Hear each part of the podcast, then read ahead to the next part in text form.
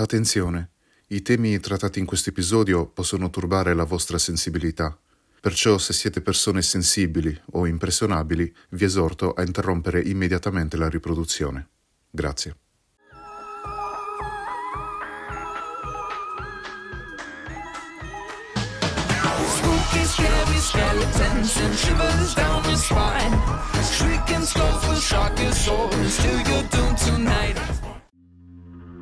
Salve killers, io sono Kiru e bentornati nell'oscuro palcoscenico.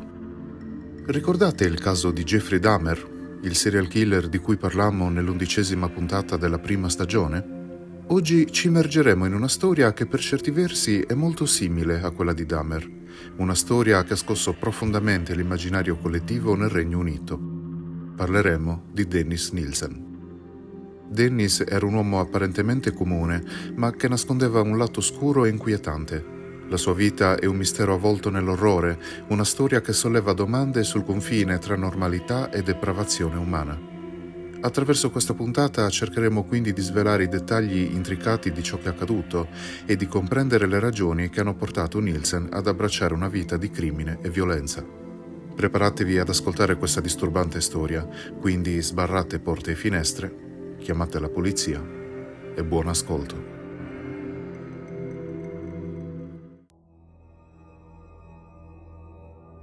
Dennis Andrew Nielsen nacque il 23 novembre 1945 a Fraserburgh, in Scozia, secondo di tre figli. Quando nel 1948 i genitori divorziarono, tutti e tre i figli della coppia furono cresciuti dai nonni materni.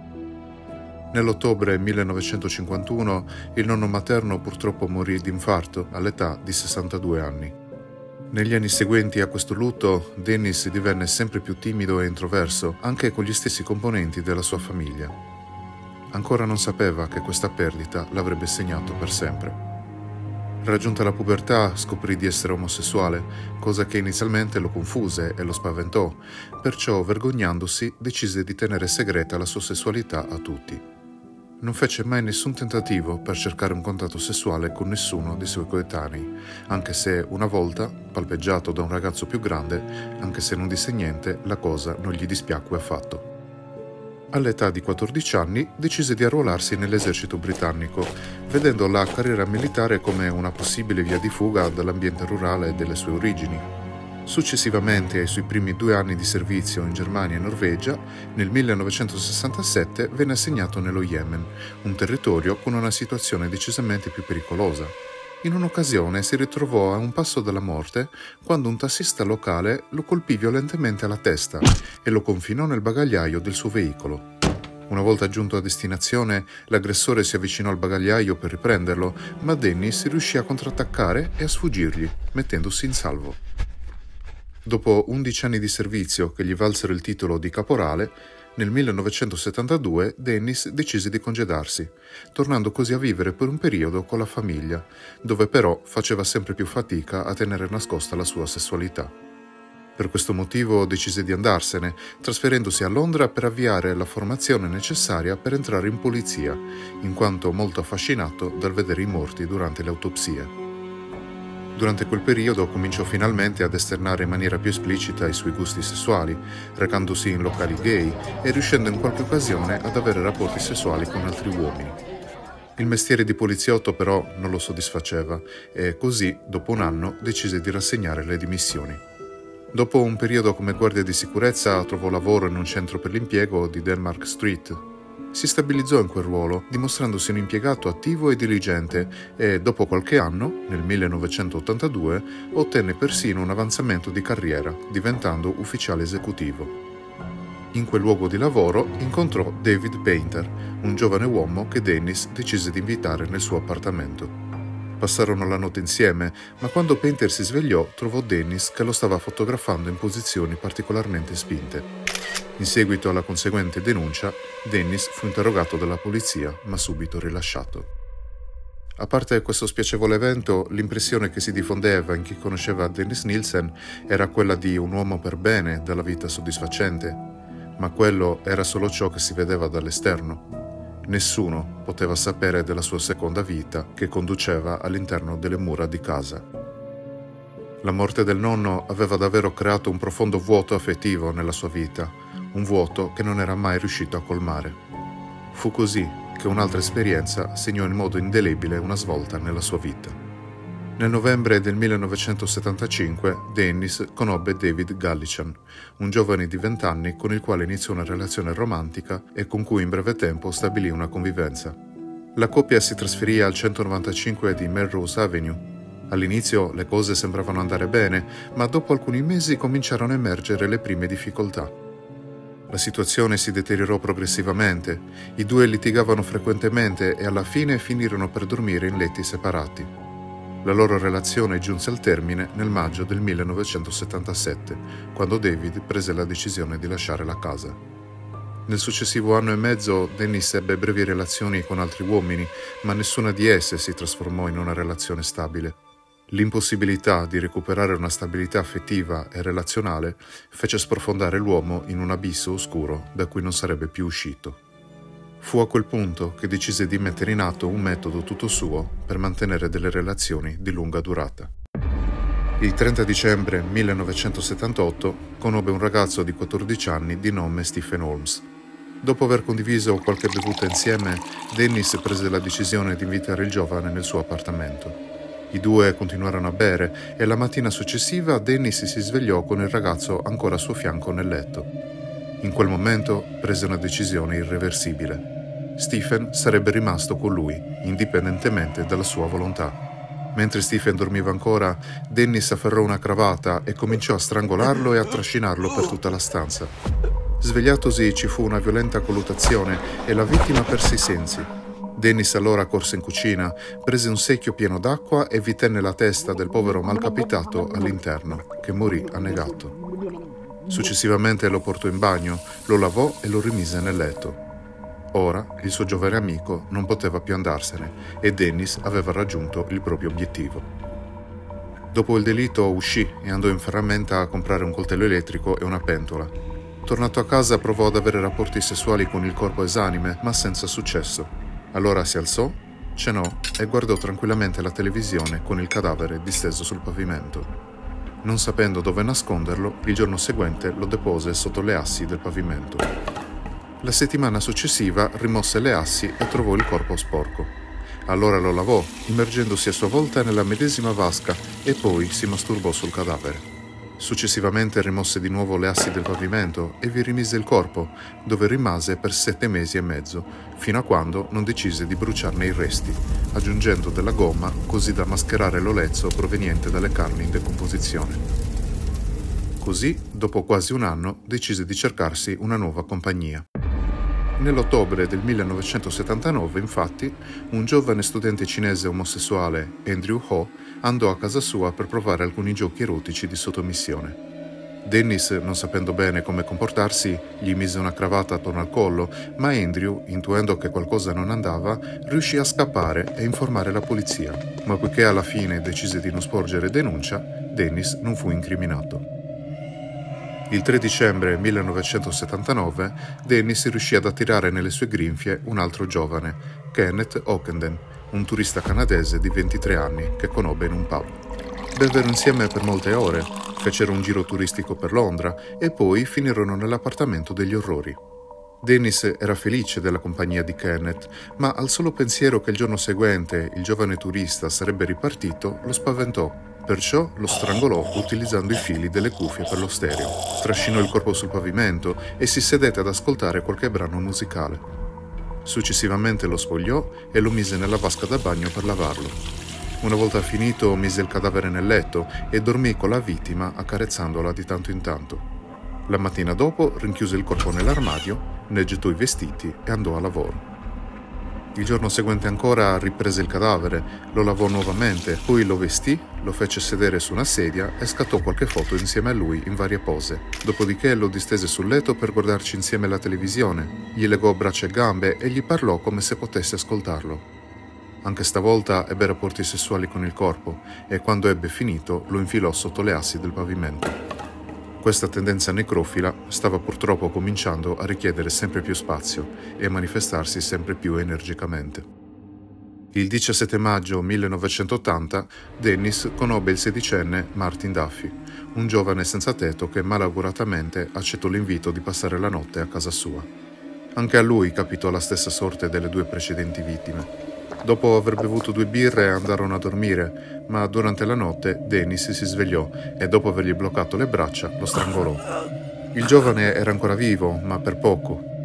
Il killer terminò l'opera trasportandolo in cucina e annegandolo nel lavandino pieno d'acqua.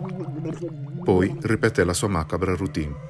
Trascinò il cadavere nel bagno, lo lavò, se lo rimise nel letto, prese a baciarlo in tutto il corpo e infine ci si sedette sopra, masturbandosi più volte. Poi mise il cadavere nell'armadio, dove rimase per due intere settimane, prima di essere riposto anch'esso sotto le assi del pavimento. Nei mesi successivi Dennis proseguì il suo macabro rituale uccidendo altre cinque persone. I corpi restarono per mesi sotto le assi del pavimento, prima che Dennis decidesse di cremarli. Nel 1981 uccise ancora, ma a un certo punto fu costretto a lasciare l'appartamento per poter permettere una ristrutturazione quindi, prima di andarsene, bruciò i resti delle ultime vittime. Si trasferì così al 23 di Cranley Gardens. Essendo residente all'ultimo piano, in questa nuova abitazione non poteva nascondere i cadaveri sotto al pavimento, come aveva fatto fino a quel momento, e la cosa per fortuna complicò i suoi piani, perché tale situazione causò un rallentamento dei delitti. Per quasi due mesi, infatti, qualsiasi persona che invitava a casa sua non fu uccisa, anche se una volta ebbe comunque la tentazione di strangolare uno studente diciannovenne, per poi fortunatamente bloccare sul nascere il proprio impulso omicida. Tuttavia, molto presto riprese ad assassinare altre persone, tre ragazzi, che fece a pezzi, ne bollì le parti in una pentola, così da permettere alla carne di staccarsi più facilmente, e gettò poi i resti nello scarico. Il 26 gennaio 1983 Dennis uccise la sua ultima vittima, il ventenne Stephen Sinclair. Sinclair fu visto per l'ultima volta in compagnia di Dennis mentre camminava in direzione della stazione della metropolitana locale. Una volta arrivati nella casa degli orrori, dopo essersi iniettato una dose di eroina, Sinclair si addormentò ubriaco in poltrona mentre ascoltava sul giradischi un'opera rock. A quel punto Dennis gli si avvicinò e gli disse: Oh Stephen, ci risiamo di nuovo e poi uccise il ragazzo strangolandolo con un legaccio costruito con una cravatta e una corda. Seguendo il suo solito rituale di lavare i corpi, l'assassino stese poi il cadavere di Sinclair sul letto e lo cosparse di borotalco. Dopodiché posizionò tre specchi intorno al letto prima di spogliarsi in nudo e stendersi insieme al cadavere del giovane. Molte ore dopo diede un bacio in fronte al corpo e gli augurò la buonanotte, per poi addormentarsi vicino ad esso. Il corpo di Sinclair fu poi dissezionato, varie parti del corpo chiuse in sacchetti di plastica e stipate nel guardaroba, dentro una scatola in legno per bustine di tè e all'interno di un cassetto situato sotto la vasca da bagno. Dennis tentò di sbarazzarsi degli organi interni e delle ossa più piccole di tutte le vittime uccise in quella casa, scaricando i loro resti sezionati nel gabinetto. In una macabra pratica che aveva condotto su diverse vittime, bollì anche la testa, le mani e i piedi per rimuoverne la carne. Il 4 febbraio 1983 finalmente avvenne ciò che poi portò alla cattura del killer. Cosa successe? Dennis scrisse una lettera di protesta all'agenzia immobiliare proprietaria dello stabile lamentandosi che le tubazioni erano otturate e che la situazione era diventata ormai insostenibile sia per lui che per tutti gli altri inquilini del palazzo. Michael Catran, un impiegato di un'azienda di drenaggio, rispondendo alle lamentele circa le tubazioni condominiali, l'8 febbraio si recò in loco per una verifica. Aprendo una tubatura di scolo sul lato della casa, Catran scoprì che il tubo era otturato da una sostanza simile a carne e da numerose piccole ossa di origine sconosciuta. Catran fece immediatamente rapporto al proprio superiore e, poiché era arrivato allo stabile nel tardo pomeriggio, lui e il suo superiore decisero di rimandare al mattino dopo ogni ulteriore controllo. Alle 7.30 del mattino successivo, i due tornarono a Crelly Gardens, ma scoprirono che la tubatura era stata pulita. Questo fatto li insospettì parecchio. Continuando con l'esame della zona, Catran e il suo superiore scoprirono in un altro tubo altri pezzi di carne e quattro piccole ossa. Ai due le ossa sembravano proprio essere quelle di una mano umana. Chiamarono quindi immediatamente la polizia, che, dopo un'ispezione più accurata, trovò altri frammenti di ossa e i resti di quello che sembrava essere un bulbo oculare, oltre ad altri vari pezzi di carne. I resti furono portati all'obitorio di Hornsey, dove il patologo confermò alla polizia che si trattava proprio di resti umani e che un pezzo di carne in particolare proveniva da un collo che recava segni di strangolamento. Venendo a sapere dagli altri inquilini che l'attico da dove provenivano le tubature era occupato da Dennis Nielsen, l'ispettore Peter Jay e due colleghi decisero di attendere fuori dal palazzo che l'uomo tornasse da lavoro. Quando lui rincasò, Jay gli disse che dovevano effettuare un controllo nel suo appartamento. Una volta dentro, i tre agenti notarono subito il forte odore di carne in putrefazione. Dennis chiese perché la polizia fosse interessata alle tubature e allora fu informato che l'intasamento delle stesse era stato causato da carne umana. Inizialmente Dennis si mostrò incredulo e scioccato, ma Jay, mostrandogli che ormai aveva capito tutto, gli intimò con fermezza di rivelare dove fosse il resto del corpo. Ormai scoperto, Dennis confessò e rispose freddamente, ammettendo che il resto del corpo poteva essere trovato in due buste di plastica nel guardaroba. Gli agenti gli chiesero allora se ci fossero altri pezzi di cadaveri in casa e lui rispose È una lunga storia, risale a molto tempo fa. Vi dirò tutto, voglio togliermi un peso, ma non qui alla stazione di polizia. Dennis Nielsen fu quindi arrestato con l'accusa di omicidio e messo sotto custodia.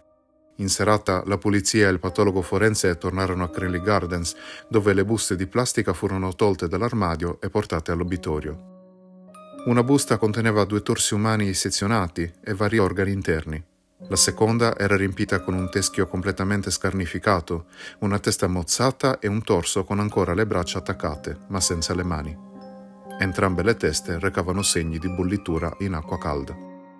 Le parti sezionate appartenevano a tre uomini, tutti uccisi per strangolamento. Di una vittima Dennis non ricordava il nome, di un'altra disse solo che lo conosceva come John il guardiano e la terza fu identificata come Stephen Sinclair. Egli inoltre disse che a partire dal dicembre del 78 aveva ucciso 12 o 13 uomini al suo precedente indirizzo e ammise anche di aver tentato, senza successo, di ucciderne almeno altri sette. Lo stesso giorno Dennis accompagnò la polizia a Melrose Avenue, la sua precedente dimora, e indicò il luogo di sepoltura dei resti carbonizzati delle vittime nel giardino sul retro della casa, dove gli investigatori scoprirono oltre mille frammenti di ossa, molti dei quali anneriti dal fuoco. L'uomo confessò così il suo modus operandi nei minimi dettagli e riferì che quando si sentiva particolarmente solo e malinconico, tirava fuori un corpo dal pavimento e passava la serata con esso, spesso guardando la tv o ascoltando della musica. Quando gli venne chiesto se provasse qualche tipo di rimorso, Dennis rispose Avrei voluto essere in grado di fermarmi, ma non potevo. Non avevo nessun'altra gioia o distrazione. Oltre a questo, egli vuole precisare che non traeva nessun godimento dall'atto di togliere la vita a qualcuno, ma che lo faceva soltanto per non essere più solo. Per più di quattro anni, Dennis Nielsen agì indisturbato seminando nel suo cammino almeno 12 vittime, ma il sospetto è che il numero totale possa essere anche di 15.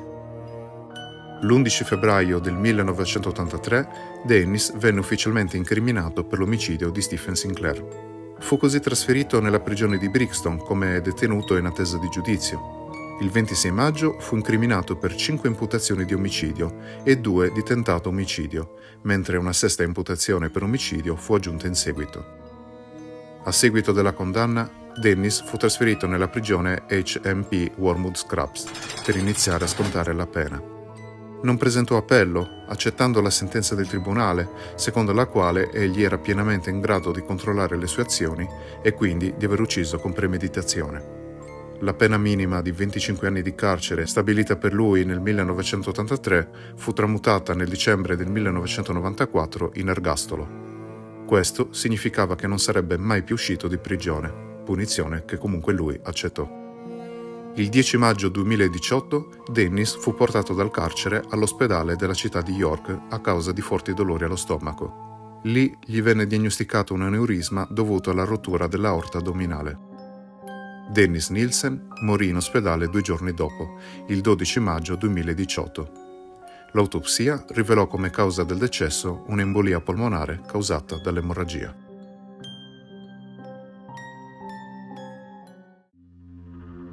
Sea Killers, questo era il caso di Dennis Nielsen. Sembra proprio che l'orrore non abbia limiti, non è vero? Entrare nel cuore oscuro di un individuo che ha commesso dei crimini così orribili contro l'umanità non è per niente facile, perché ci costringe a confrontarci con l'abisso della psiche umana e con l'orrore che può risiedere in essa. Avete notato le somiglianze con il caso di Jeffrey Dahmer? Come con Dahmer, anche la storia di Dennis Nielsen può suscitare profonda repulsione e disgusto, ma è attraverso la comprensione e l'analisi di tali casi che possiamo sperare di prevenire tragedie future. In quest'epoca in cui la consapevolezza e la discussione su certi temi particolari sono sempre più importanti, è fondamentale cercare di individuare i segnali, così da essere sempre pronti ad agire fermamente e ad aiutare chi ha bisogno di aiuto.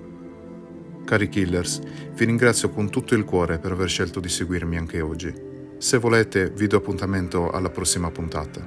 E ricordate, guardatevi le spalle.